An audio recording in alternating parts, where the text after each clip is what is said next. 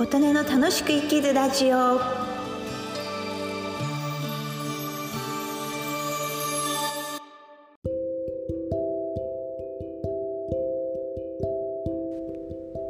皆様こんにちは。琴音です。今日は2022年7月9日土曜日の朝です。今日はですね昨日あったショックな出来事。安倍元総理が奈良県の選挙応援演説の会場で背後から銃で撃たれて亡くなられたという衝撃な出来事の次の日ですねあの昨日ですので7月8日のね午前中は私友達と東京の明治神宮に参拝に行ってたんですよね。で午前中の参拝が終わって「いや来てよかったね」とか言いながらちょっと何か食べようかっていうことで明治神宮の中にレストランとかカフェっぽいところがあるんですけど私はちょっとねあんまり詳しくなかったんですけどじゃあこっちのお店で一緒に食べようかというような友達のお誘いでで抹茶ソフトとかね買ってねあのちょっとテラス席に座ってでふとね携帯電話を見ましたところ安倍元総理が狙撃され心肺停止っていうニュースがですね6分前に来ていた。ちょうど12時ちょっと過ぎたくらいに気づいたのでまあ、6分前となりますと11時台のニュースだったんですかね。第一報です。もうびっくりしちゃってね、うん、安倍元総理ってあの2回総理大臣の経験された方でで1回目は本当にねあの病気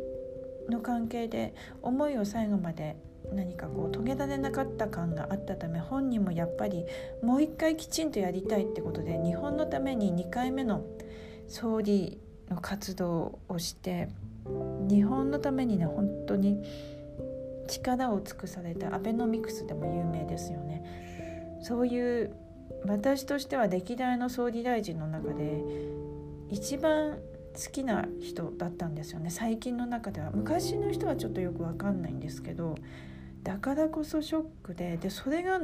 なんで狙撃されることになったのかっていうのが結局最初は散弾銃で撃たれた。それが自作の銃だった。撃ったのは元海上自衛隊の隊員だったとかね。なんかいろいろと来てそれからツイッターで撃たれた瞬間の動画はあるわ。倒れた安倍元総理の姿の写真はあるわでも本当にね一般の方も今やスマホを手にしているのでその場に行って動画を撮っていた方がたくさんいらっしゃって昔とは格段に情報量の得られる情報量の量とかスピードとかが情報が多くスピードが速くなりましたね。なので背後から撃たれて警視庁の SP が1人いて奈良県警の警護の警備の警護の方がいてなんでこう後ろから撃たれなきゃいけないの？それもこんな至近距離で。それも一発撃ってそれから犯人が体勢立て直して 2, 2発目で致命傷をね首にこう至近距離から。なんでそんな風になってるの？っていう話ですね。私的にはその警視庁の SP の人が1人だけっていうのがすごい疑問があってまあでも現総理じゃないのでしょうがないのかなと思う部分はあるんですけど守っていたのが奈良県警の警察官なんですけどあの地方警察の人っていくらこう総理大臣が来るから警備してね警護してねって言っても SP と違って全然慣れてないんですよ。それこそあの雑踏警備普通に立ってるだけっていうのに慣れててまさかこんな風にあのナイフ持って襲ってくるとかでしたら、まあ、なんか想定はしてるんですけど拳銃で背後から背後から出て背後誰も守ってないっていうのがね本当驚きであると同時にあそういう警備計画立ててるんだなっていうところがね警察の警備の平和ボケといいますか。そういうところがショックでした。だって前の方ばっかりみんな見て聴衆の方を前の聴衆の方だけ見ていて後ろの方にだってね、まあ、道路があって車があるその道路の向こう側の方にあの一般の方が立って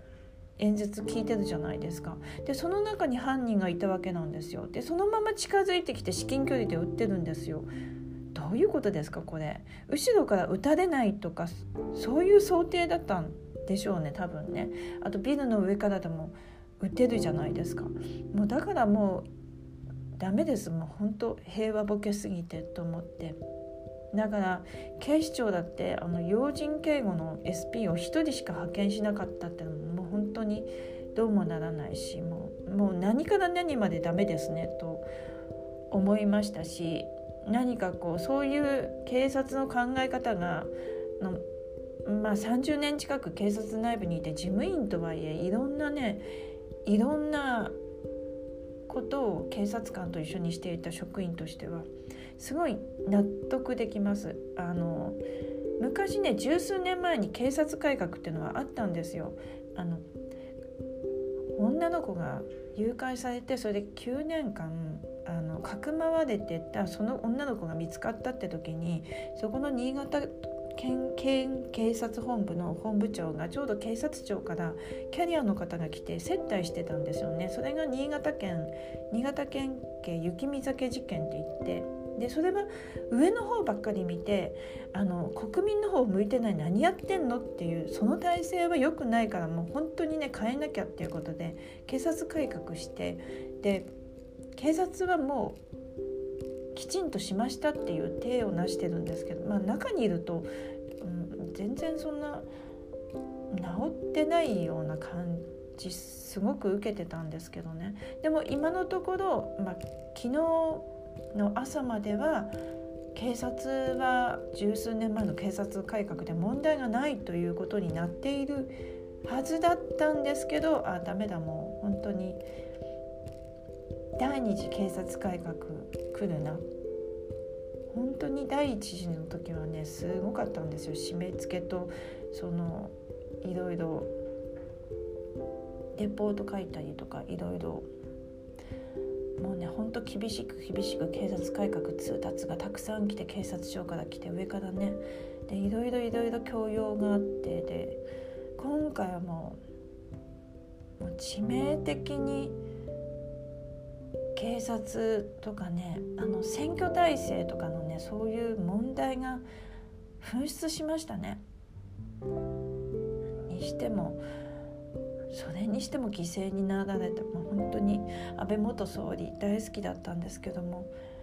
命を失わないと動かなかったっていうのが本当悔やまれますね。もう本当にしばらくはもうショックすぎてというお話でしたすいません今日もお聴きくださりありがとうございました。